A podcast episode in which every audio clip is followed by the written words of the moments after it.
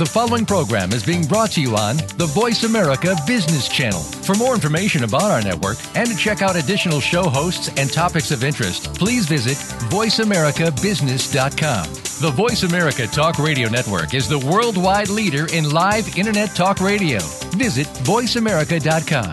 The views and ideas expressed on the following program are strictly those of the hosts or guests and do not necessarily reflect the views and ideas held by the Voice America Talk Radio Network, its staff, and management.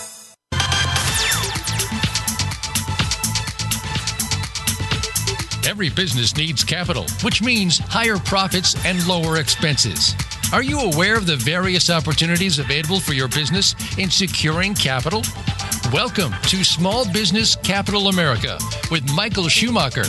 Michael and his guests, which include experts, suppliers, and thought leaders, will be discussing these options and solutions to help raise your bottom line. Now, here's your host, Michael Schumacher. Hello, and welcome back to this week's edition of Small Business Capital America on the Voice America Network. I'm your host, Mike Schumacher, and on this show, we discuss and analyze capital issues for the businesses of Main Street, exploring the question of capital, rented or printed. When I'm referring to the businesses of Main Street, I'm really speaking to those businesses in the U.S. with revenues between $10,000 and $10 million per month. That's the businesses of Main Street we target for this show. When I refer to the idea of renting cap renting, I refer to capital which is borrowed. We're talking about loaned capital. And when I refer to printed capital or capital you print, I'm referring to the capital that you make through profits. Your own printing press in the back room for money, if you would. That's happening through increasing your revenue, reducing your expenses, or some combination thereof. I like to always point out that as a fellow entrepreneur, I really understand that capital issues are dynamic and they're likely the solution is some blend of rented and printed capital. There's no perfect world where you're going to print all your own capital. It's likely to be a blend. And because it's dynamic, that blend is going to change over time. On this week's episode, we're going to touch base on accounts receivable or AR and how to turn that into working capital for your business. Going to begin the show here in our first segment with a continuing discussion of the market I like to use uh, academic research or as unbiased a research as I can find because I think that we all, as entrepreneurs, want to get to the truth. And the truth about anything is reliable and accurate data.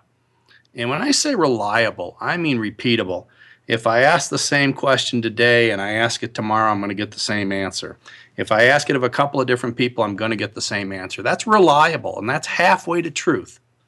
The other part of truth in data or information is that it's accurate. And by accurate, I mean that it is asking the question that we really want to get answered, or it arrives at the answers to the questions that we want to know about. For instance, if I really wanted to know what someone thought of my business and I referred them to my website, that would not be accurate because what they're going to reflect back to me they're going to tell me about my website. They're not going to tell me about my business.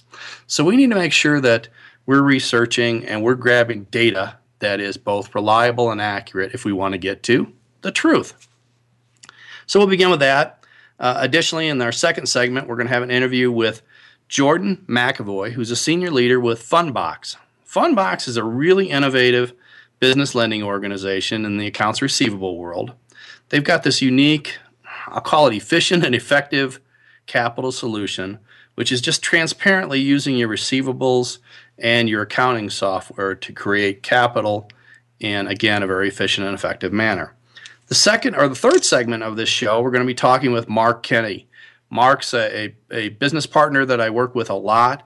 He's got just deep experience in the industry around asset based lending, and he's going to share his perspectives on accounts receivable based on his experience in the industry.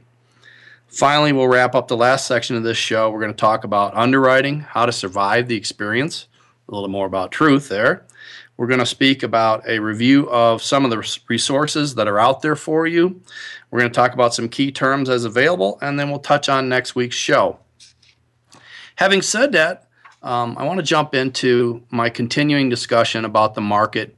And again, I like to use this concept of truth or trying to find that unbiased information and research because I think as entrepreneurs, that's the information we all want when it comes to capital.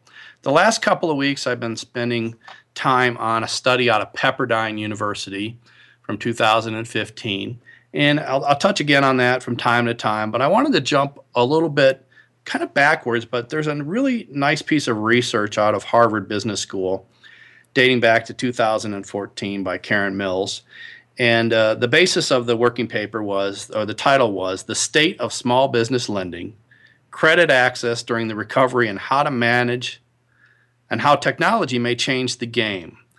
It, uh, it's a large paper, and this paper, like the Pepperdine University study, I, am happy to redirect anybody to uh, to a link that will get them the the data themselves. But I try to just touch on some highlights as I'm going through and uh, and presenting the information. So again, this uh, the research was done in 2014. The paper was published in July of 2014.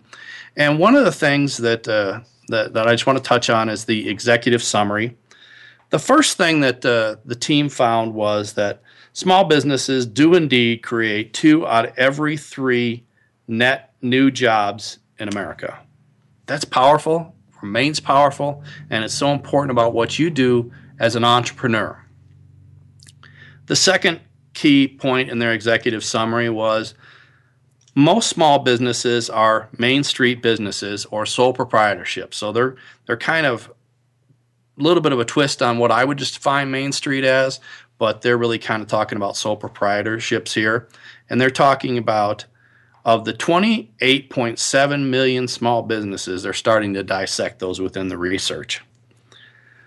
They express in the research that small business firms were hit harder than large business firms. You already know that as an entrepreneur, but I just want to kind of give you that insurance, but that they weren't singling you out. The world wasn't aiming at you. It was all small businesses kind of felt the pain during the economic downturn. Financial crises tend to hit small businesses harder than large firms. So one of the things they do in the research, and, and I'll leave it to everybody to judge for themselves, is they went back and said, okay, the experience of 2007 to 2012 when we had the economic downturn, economic crisis, really hit small businesses. Is that the case usually when there's a downturn? And what they found uh, basically was that yes, that is the case. Small businesses tend to suffer in downturns more than large businesses. Um, small businesses are finally back to creating jobs at that same two out of three net new jobs. So they they did identify that that is the case, and and and that is good news for for us as a country, and good news for you as an entrepreneur because you know that other people are out there doing it. Their research suggests that banks continue to be an important part of small business financing what they'll get to, and they do touch on and continue to research this idea that that's not the only solution, and it may not even be the primary solution for long. Bankers today, or at the time of the research, believed that they wanted to learn lend to small businesses. This is what they tell us, but they were finding trouble or having trouble finding small businesses and continue to have trouble finding small businesses that can meet their credit profile. In other words, creditworthy according to the rules under which they have to work. And a lot of that's regulatory pressure right now. The next takeaway was small businesses, you, small business uh, operators, claim that their loans are still difficult to get during the recovery.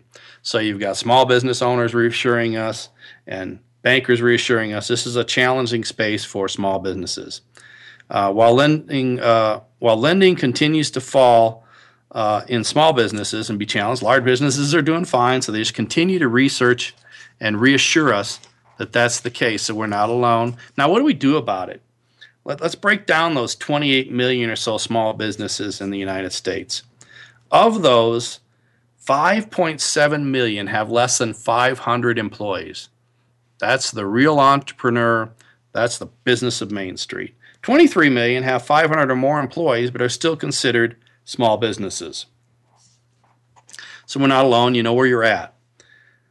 Sources of capital for small businesses include 60% of small businesses have a loan, 60% have a line of credit, about 45 to 50% have a credit card facility, about 30% get loans from the owner, us entrepreneurs loaning back to the company, and finally, about 10% of capital is coming from leasing. So that kind of gives you a breakdown or not 10% of, 10% of small businesses have some sort of capital lease.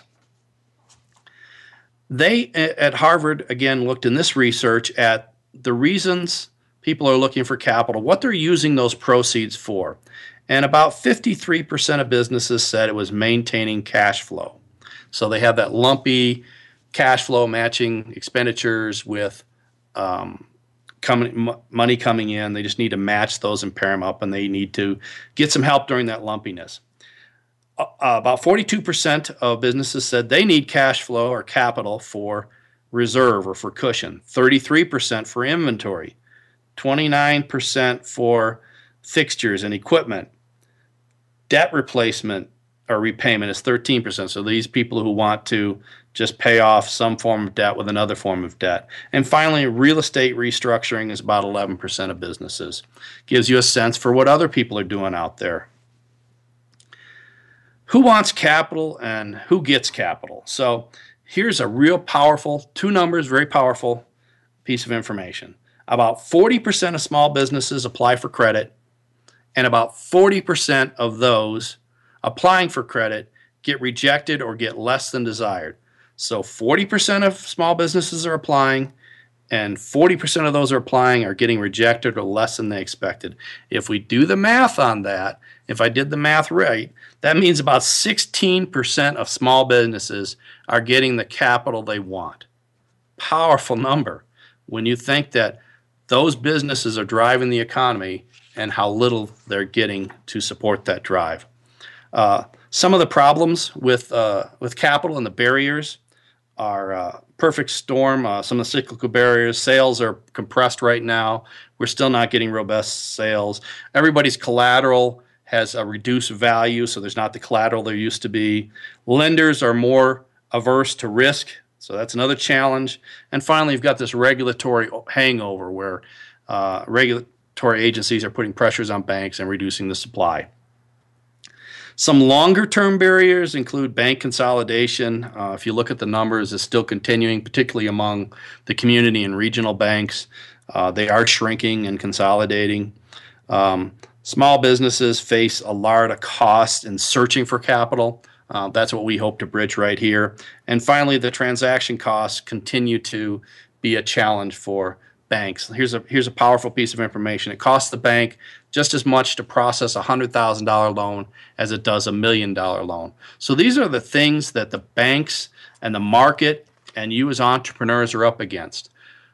What our show is really about, if you look at it, is it's about, okay, understanding the situation, understanding the market, but now deciding, now that we know what the situation is, we know the truth about the data and the market what can we as entrepreneurs do to help our business, thereby helping the economy? And so we want to spend the rest of the show talking about that. And, and in this show, again, we're going to spend most of our time talking about accounts receivable financing. So, just so everybody knows, most accounts receivable financing are for businesses that sell to businesses. If you sell to consumers, unfortunately, accounts receivable financing is not really a good fit. So, this is business to business sales. And what you do is you take your accounts receivable and in some way, whether it be selling those receivables or simply establishing a line of credit, you utilize those receivables to get some portion of that cash that's due you, you get it today. So when we return after this uh, segment, we're going to come back and we're going to be joined by Jordan MacAvoy of Fundbox. I look forward to seeing you on the other side. Thank you for your time.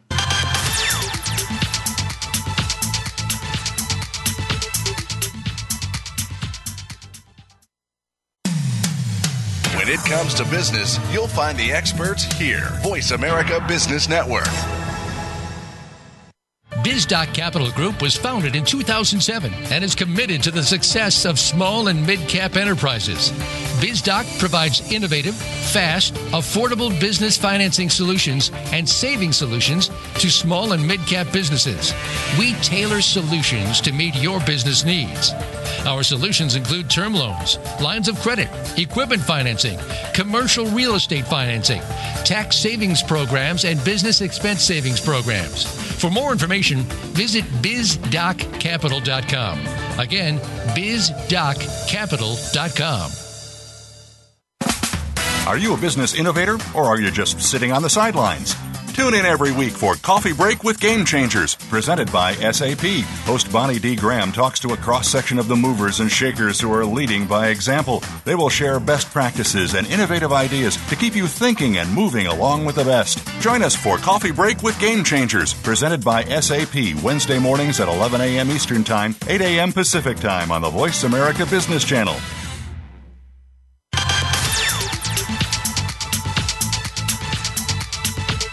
You are tuned in to Small Business Capital America with host Michael Schumacher.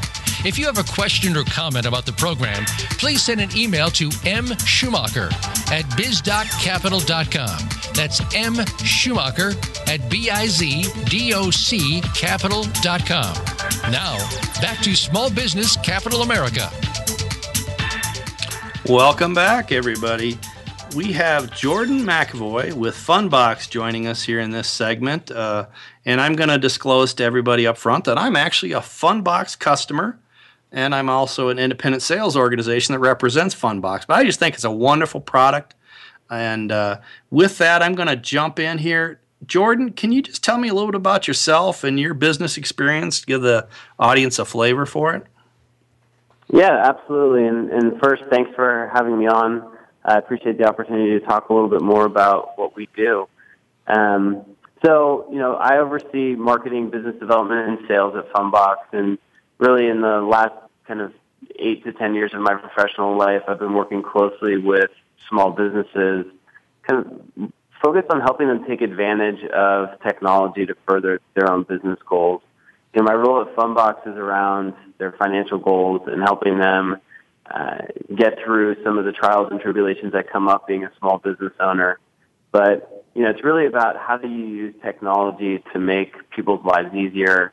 Um, and I approach it from kind of the perspective of I have a parent who's a small business owner. A lot of the folks at Fundbox have friends, family uh, who are small business owners, and so you know, how are we in our day to day and the work that we're doing helping people just like just like our family members kind of benefit from uh, what's going on with with technology. Yeah, you know it's interesting. Uh, when I in an earlier segment when I talked about Fundbox, I described you as that kind of perfect blend of efficiency and effectiveness as they come together. Uh, I see you advertised a lot. Uh, you're even a Voice America uh, advertiser, as I uh, as I recently saw when I was uh, doing my show prep. So that's that's fantastic. Uh, great to have you, and, and, thank you for joining us. Can you tell us just a little bit about Fundbox? Kind of give us the background, the genesis of the company, and where you focus in the greater marketplace. And just so you know, Jordan, we've really covered that. Uh, you know, funding capital to small businesses is a very fragmented market, and uh, kind of speak to what your positioning is in that marketplace, and a little bit about the history of the company, if you would. Yeah. So. Um I'll start with kind of our position and then go into the history of the company. Really, we're focused on businesses that service other businesses, so the B2B segment of the small business market. And essentially, what we do is we help small businesses overcome cash flow gaps that arise because of uh, invoicing terms. So, you know, I might do work or buy materials or supplies to do work, and I invoice and I don't get paid for 30, 60, 90, sometimes even 120 days. Um, meanwhile, I have expense associated with rent, associated with payroll, associated with those supplies and materials I need to do my work. And so we're squarely focused on how do we solve this specific problem. You know, I'm a small business. In order to successfully run my operation, I need to have some element of control over when the income is coming into my business because I know that I have these expenses going out. And that's where we focused our time. Now, it happens to be that of the 29 million small businesses in the United States, a little bit more than half of them are focused uh, in this B2B market. So it's a it's a fairly sizable number of uh, of small businesses who face these challenges that we address. But really, the history of the company is it's it's pretty interesting. So I mentioned earlier that um, you know I think I think about technology from the perspective of uh, my dad use it? The the founder of the company actually had an entrepreneur mother who ran a small staffing agency, and he saw the trials and tribulations that she went through in um, the work that she did for her clients, and then the delayed payment that she incurred because of these these invoicing terms. And he approached it from the perspective of what's the ideal solution? How do I make it as simple as possible for somebody like my mom to solve this problem? And got a bunch of really smart people together and said, this is the solution that I want, and how do we use technology to enable that solution? And that's where we, that's where we landed with Fundbox today. And so, you know, our simple value prop is somebody can come to the website, they give us somewhere between two and five pieces of information to get started. That's all the administrative work that we require from them. We can look into their business and in less than three hours, we can tell them if we can give them access to capital and after that, with the click of a button, they can essentially say, you know what, I have this outstanding invoice of $3,000, and with one click, initiate that money being deposited in their bank account. So it really is about getting their money on their terms. Okay, so the key is B2B and uh, someone who's looking for that ease of use and uh, a relatively low cost solution uh, when you think about all the administrative burdens that can be on capital at times. Is that correct? Yeah, absolutely. Um, businesses who transact with other businesses who use invoices as a principal way of uh, of kind of collecting that payment. Um, yeah, those are the businesses that that we service. And again, it's because there's this concept that's evolved around. Um, you know, I do work, but I don't get paid for 30, 60, 90 plus days and um, you know we're trying to solve that with uh, with our solution. Great, great. So you, you mentioned that you know somebody can get approved in a, in a few hours. How long does it take then once you're approved to begin getting funding? Can you can I kind of speak to that a little bit? Absolutely. So once somebody's approved, what they would get is they would get what we call a dashboard um, on their dashboard, we would show them all of their um, all their outstanding invoices or all their AR that exists in their accounting or invoicing system. Part of the onboarding process is connecting into that system, and so our our technology actually looks at the health of the business. It looks at the health of each of those invoices uh, and who holds those invoices. And once they're approved, a business owner can very simply go in and essentially click a button. And with that click of a button, tell us where to send the funds. And we will do it either the same day or the next business day, depending on um, depending on what time of the day it happens. But it literally is that simple. The first time you do it, you'll have to tell us some information about the bank account and where the money goes. Um, after that, unless you wanted to update that information, we would automatically distribute the funds to that, that same bank account. So it's as simple as just clicking a button to get you know to get access to that capital. Great, uh, and it is that easy as a as a user of the system. I I will attest to that. Can you tell a little bit tell us a little bit about the minimums and maximums that you work within uh, for your particular product? Yeah, so uh, the way it works is uh, once you go through our very simple um, underwriting process, we will give you what we call Fundbox credit. The, that number ranges from as low as $500 to up to $25,000. And you can draw against your Fundbox credit um, as, as it's available. So the example would be if I got a $20,000 um, line of Fundbox credit, then I could advance invoices up to $20,000 the way that it works from a paying back perspective is we actually collect the payback over 12 weeks. And okay. so you can think about our product as short-term access to working capital that's tied to those invoices. So, you know, if you take that advance on day uh, day one, what we'll do is the first Wednesday after a week has gone by, we'll debit one twelfth of the amount of the principal plus one twelfth of our fees, and you'll pay us back over a 12 week period. And so again, short term access to that working capital is paid back over 12 weeks, um, and everything is automated throughout that time. Okay. So your interactions for your product in, in providing capital are just with the borrower. You're not needing to speak with their customers or receive payments from their customers. You just interact directly. You loan directly to the business and receive your payments directly back from the business. Is that correct? That's that's 100% correct, and that's one of the you know one of the things that um, came about when kind of the early conversation happened around what's the ideal solution for a small business. Small businesses don't want to bring a third party into their relationships. You know, you might be um, you might be running a business for 10 years and you have two or three core customers. And then on top of that, you have, you know, kind of customers who come or go, but those are important relationships.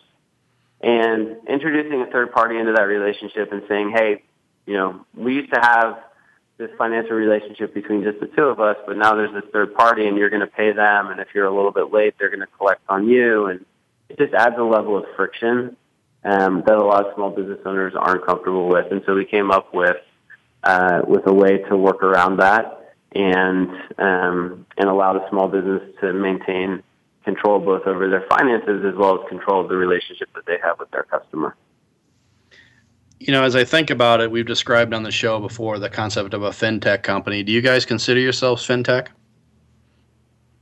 We do. I mean, we're we're a, a financial technology company. Um, we are uh, we are kind of doing something in this space that is very very innovative.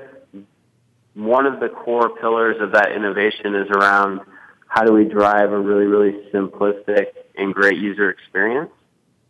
And then how do we use technology to enable that? So, you know, we think about ourselves first and foremost as um, a valuable solution to small business um, that allows them to address one of the most critical needs that they have in their business, which is um, having control over their finances, having access to working capital, not having gaps in their cash flow, and being able to focus on other areas outside of, you know, when's that invoice check going to come in that was supposed to be here three days ago. Now, you guys are uh, 100% cloud based. In other words, there's no software to download to your computer. And if I understand correctly, you rec- you interact with accounting software. I happen to use QuickBooks. I know it's very popular, but are there other softwares that you can interact with besides QuickBooks? Yeah, we so we integrate with uh, QuickBooks, FreshBooks, Xero, Sage, uh, Wave, Harvest. We integrate with some industry-specific solutions like Clio in the legal space, um, and we're constantly doing doing new integrations. So if one of your listeners didn't hear their solution uh, mentioned, I would definitely encourage them to come to us and uh, at least tell us what solution they're using because that's how we prioritize the next ones that we'll we'll integrate with.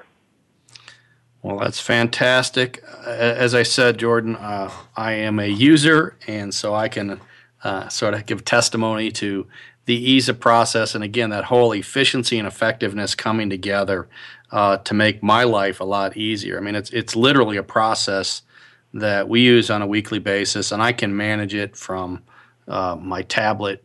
Uh, eating breakfast in the morning over a cup of coffee. It's it's just very simple to work with. Jordan, we're running out of time. We got about 30 seconds left here. Um, I really appreciate your time on the show. Is there anything you want to add here before we wrap up? Uh, uh, any kind of additional comment or uh, little plug about uh, your Fundbox product? Yeah, you know, what I would say is for small businesses, there are lots of uh, newer, more innovative options out there, Fundbox being one of them. So, you know, the fact that the small business ecosystem has been so drastically underserved, like you were mentioning with the Karen Mills study a couple minutes ago, and there are solutions that are out there. You know, we can work with businesses that have been in uh, in businesses as little as six months.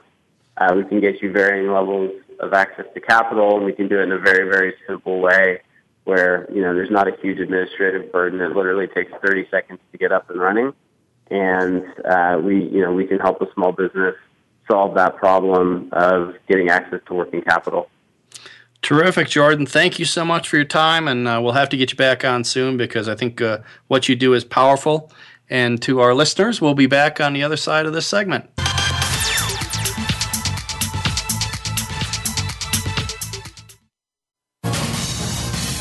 Voice America Business Network, the bottom line in business. BizDoc Capital Group was founded in 2007 and is committed to the success of small and mid cap enterprises. BizDoc provides innovative, fast, affordable business financing solutions and saving solutions to small and mid cap businesses. We tailor solutions to meet your business needs. Our solutions include term loans, lines of credit, equipment financing, commercial real estate financing, tax savings programs, and business expense savings programs. For more information, visit bizdoccapital.com. Again, bizdoccapital.com. Savvy business owners, learn how auspicious timing can have a positive influence on business decisions and strategies. You can achieve your goals while creating a competitive edge in your given field. Tune into Illuminating Feng Shui with host Kathleen Zemansky, where classical feng shui and Chinese metaphysics work together to help you discover your strengths and use them at the right times. Tune in every Wednesday at 3 p.m. Pacific Time, 6 p.m. Eastern Time on the Voice America Business Channel.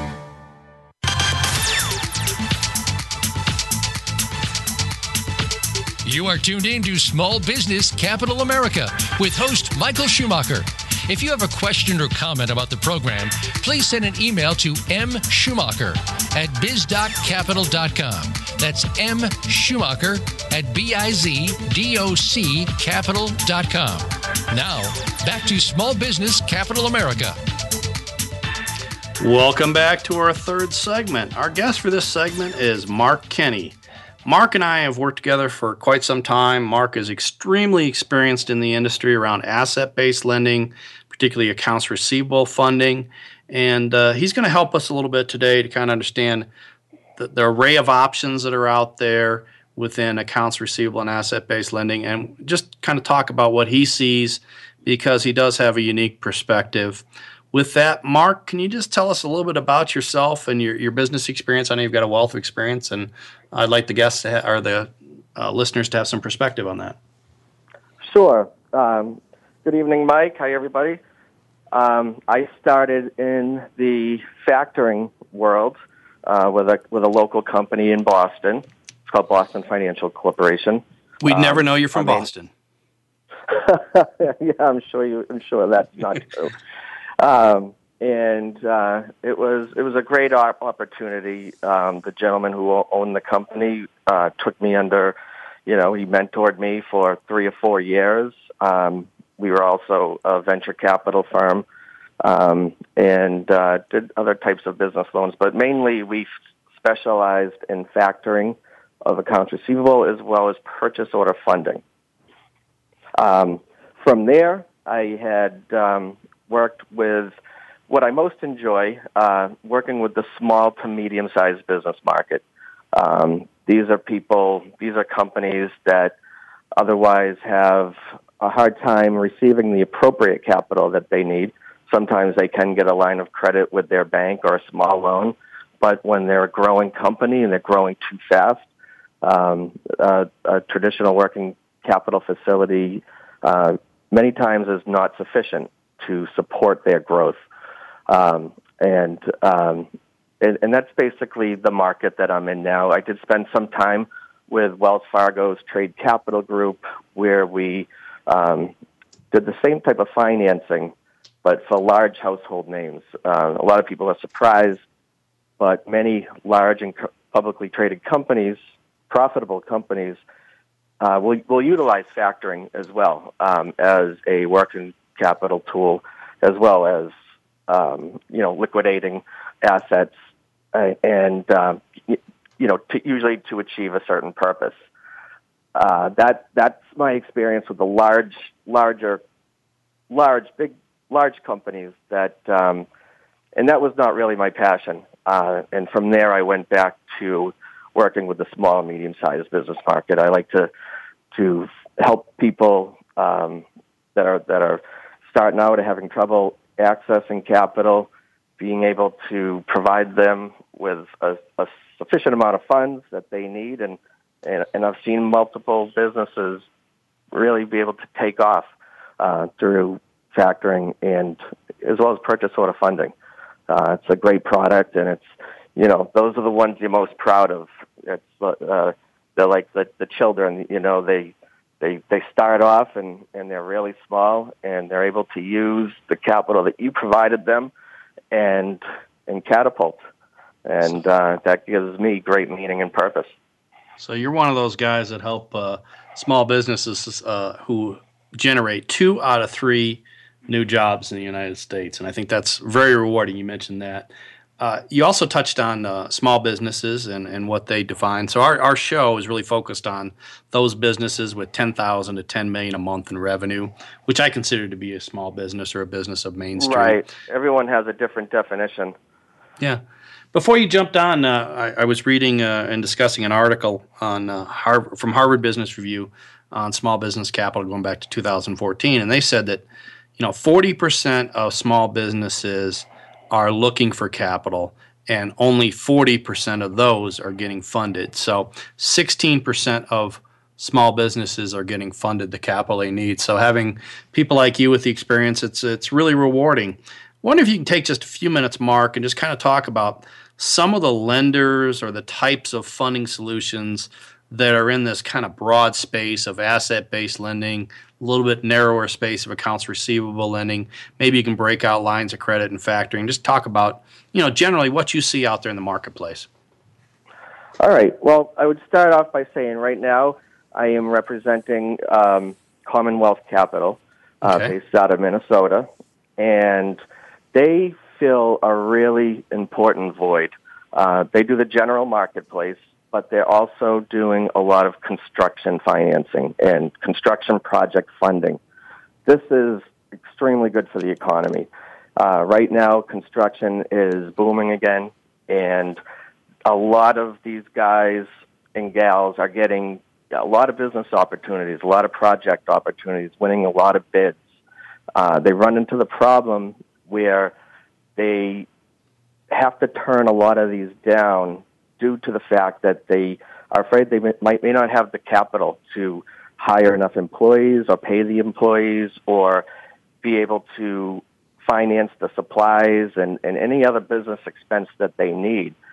So you take that over a year's time and all the lost opportunity, um, it, it, it can be a great cost to the to the company, their employees, uh, potential employees, and the overall economy factoring a factoring product or an asset-based product is really good because um, when you find it with a company that will fund progress billing, and when I say it's a void, I'd say it's because 95% of the asset-based lending market will not fund construction.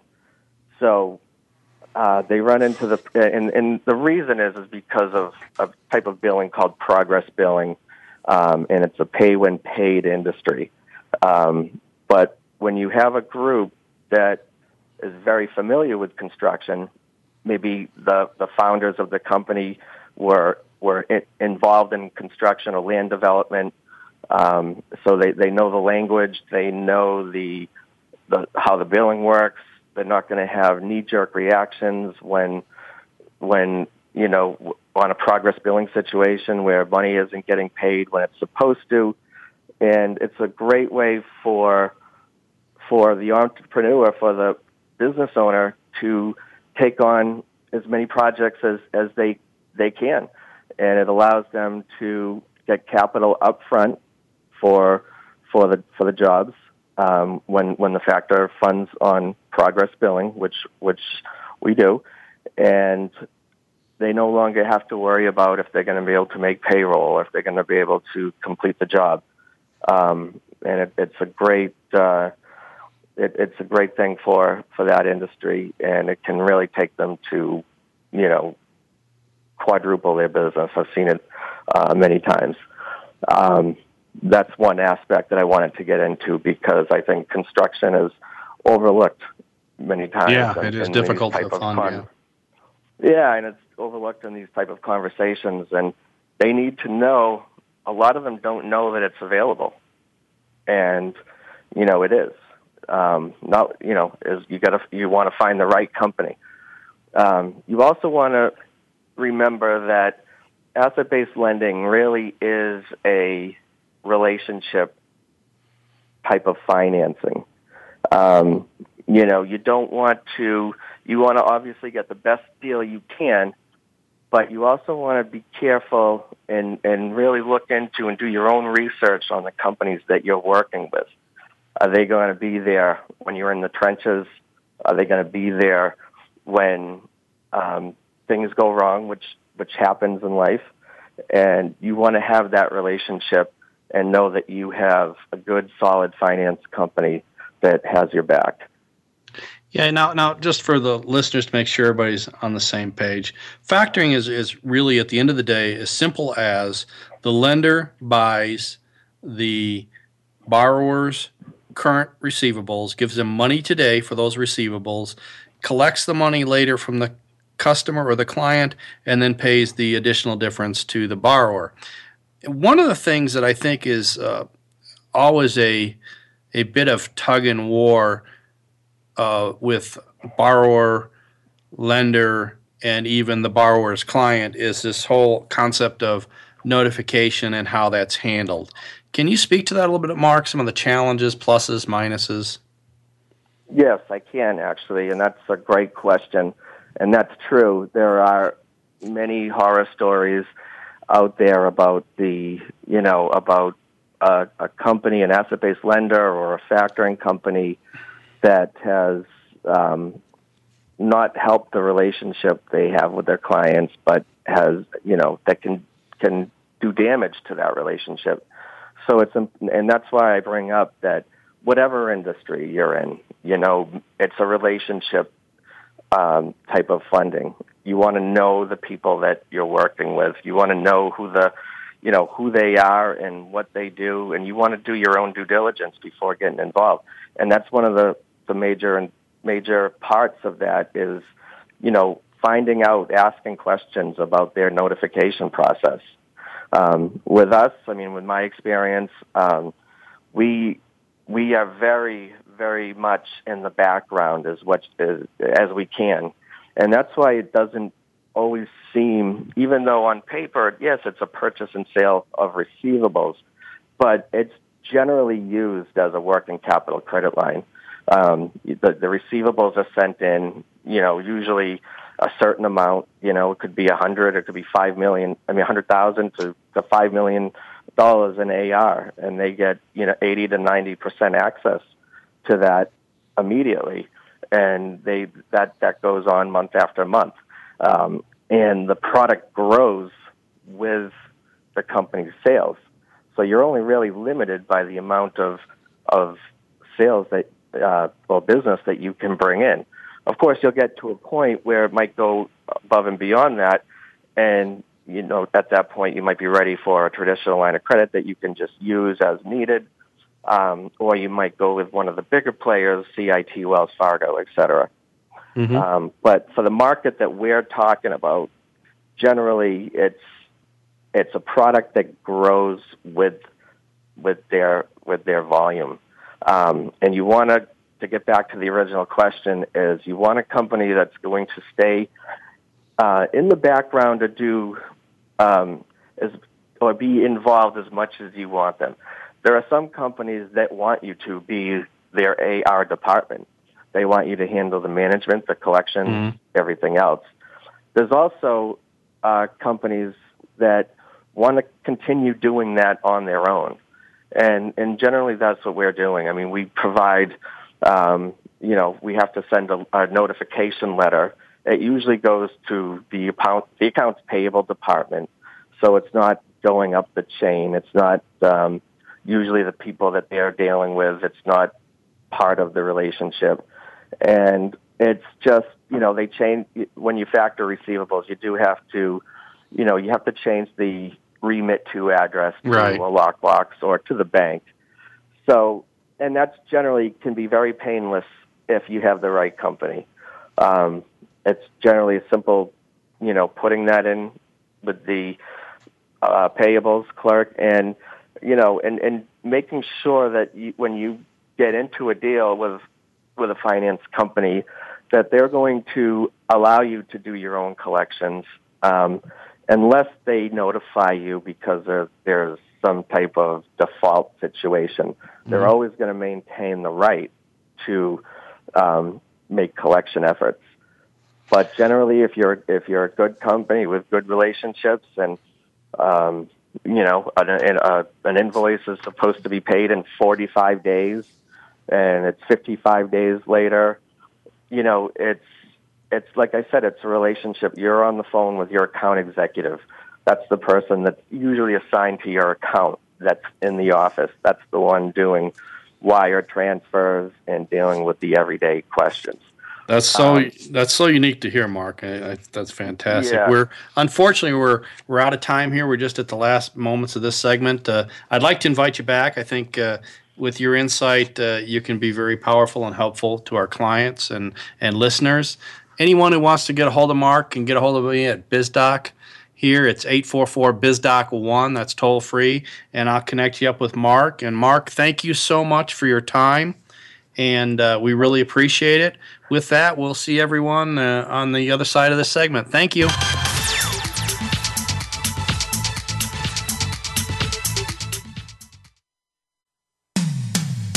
When it comes to business, you'll find the experts here. Voice America Business Network. BizDoc Capital Group was founded in 2007 and is committed to the success of small and mid cap enterprises. BizDoc provides innovative, fast, affordable business financing solutions and saving solutions to small and mid cap businesses. We tailor solutions to meet your business needs. Our solutions include term loans, lines of credit, equipment financing, commercial real estate financing, tax savings programs, and business expense savings programs. For more information, visit bizdoccapital.com. Again, bizdoccapital.com. Bob Pritchard has over 30 years of experience as a straight talking business consultant and author working with some of the top Fortune 500 companies. Now he's come to the Voice America Business Channel to help you and your business. Tune in to the Bob Pritchard Radio Show for information about starting and successfully running a profitable business. From the movers and shakers to great marketing screw ups, you can't afford to miss a single edition of the Bob Pritchard Radio Show. Tuesdays at 5 p.m. Pacific, 8 p.m. Eastern on Voice America Business.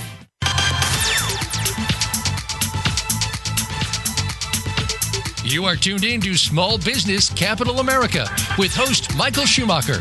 If you have a question or comment about the program, please send an email to mschumacher at bizdoccapital.com. That's M Schumacher at B-I-Z-D-O-C capital.com. Now, back to Small Business Capital America.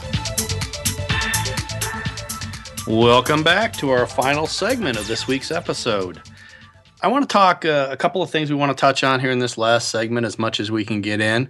I want to speak uh, first about underwriting and how to survive that process. I want to talk about some of the BizDoc resources. We might touch on some key terms. And then I want to let you know about next week's episode and what we can expect there. So, when it comes to underwriting, it can be a very intimidating process. I have a lending partner who says that underwriting is is, is just so critical that they express to all of their clients coming in, everybody we deal with, that accurate and thorough financial statements could be the difference between a 6% APR loan and 130% APR financing. Think about how powerful that is. Accurate and thorough financials could be the difference between 6% and 130% cost of capital. And really, underwriting, as I talked a little bit earlier about truth, is about getting reliable and accurate information. So, reliable, they want it to be able to be tested. and It's the same today as it was tomorrow. And they want it to be accurate and really tell a true truth picture of the organization. In order to do that, some of the information that they're going to look at is, is broken up into two segments. We want to look at the when we underwrite, and I've been in underwriting positions before. We want to look at the credit worthiness of both the business and of the business owners.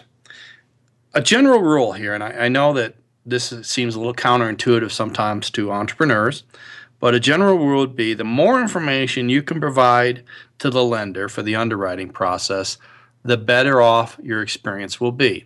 Here's the reality in today's environment of technology and data and information at the fingertips, there's probably very little, if anything, that your lender cares about that they can't find out.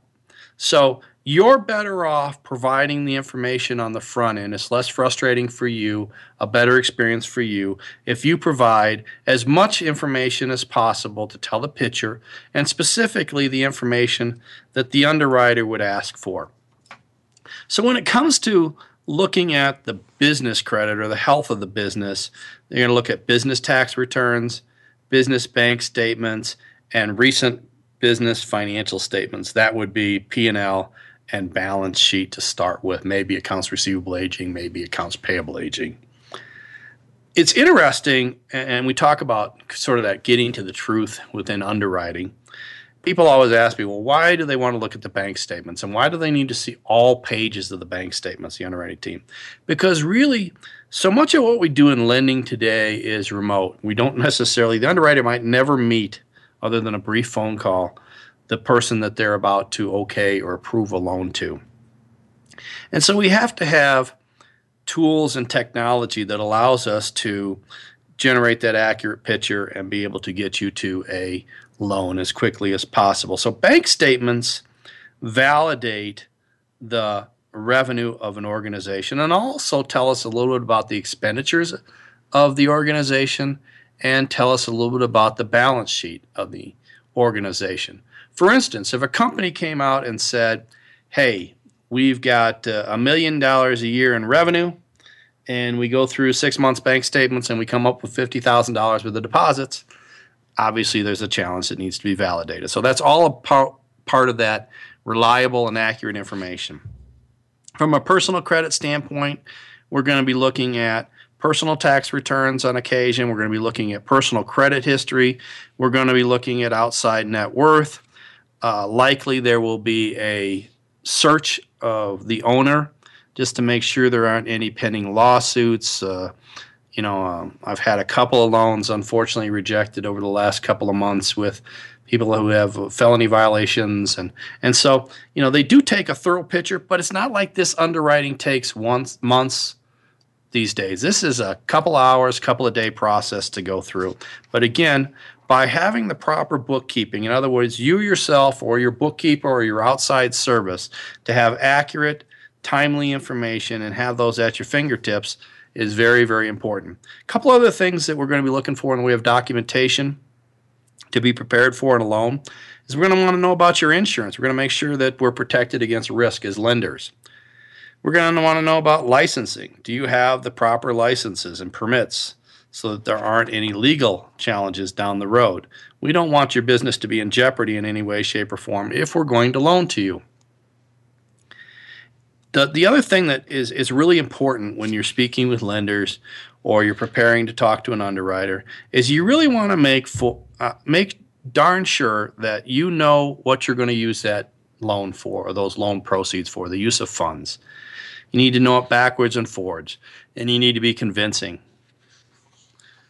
Some of the things that they're watching for are uh, they want to know if uh, a debt hasn't been disclosed or a lien, if there's a tax obligation that hasn't been disclosed, incomplete information. They're going to be looking for, you know, uh, a combining of personal and business finances makes them a little nervous.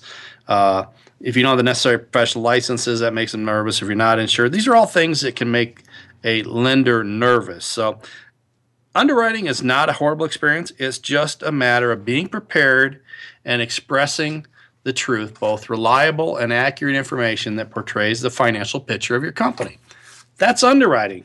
We're going to have some underwriters on in future shows, and they're going to talk to you a little bit more about what they look for from their personal perspective. But I think, you know, my my my gift or my thing that I want to express to you is don't be uncomfortable with underwriting, just be prepared. I wanted to spend a few minutes of our last minute here on the show, a minute or two on the show, talking about our organization, BizDoc, and some of the resources that we can provide to you to help you either rent or print capital. And again, we do uh, we do consulting, uh, general consulting, turnaround consulting. We do executive leasing, CEO, CFO. We have savings programs that'll help you manage your expenses and reduce them. Uh, we also have a full gamut of capital products, every kind of loan you imagine we would represent. Uh, we have credit repair, so if uh, your credit is challenged, we can help repair your credit, and that would then reduce your future costs of capital. Uh, we have rolling out in June, I talked about it last week, the BizDoc Academy. It's a, a complete online virtual school uh, where we talk about all different kinds of subjects that are of help to uh, to uh, entrepreneurs. And, and again, those are, those classes are almost all free. And then finally, we do peer groups where we get groups of CEOs together, entrepreneurs, business owners together, and we become each other's board of directors, constantly talking about you know how to help improve and hold each other accountable for the future. So that's a wonderful way to print more capital for yourself. Next week, we're talking about revenue advances, uh, basically the purchase of your future receipts give you capital today on the expectation that you're going to have future revenue to pay that back. If you have any input for me at all, or would like to uh, know about some of our services a little more, please call us toll free at 844 BizDoc 1. Other than that, I look forward to seeing you next week on the show and visiting then. Thank you so much for your time.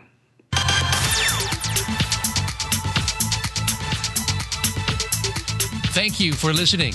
Be sure to tune into Small Business Capital America with host Michael Schumacher every Tuesday at 7 p.m. Eastern Time and 4 p.m. Pacific Time on the Voice America Business Channel.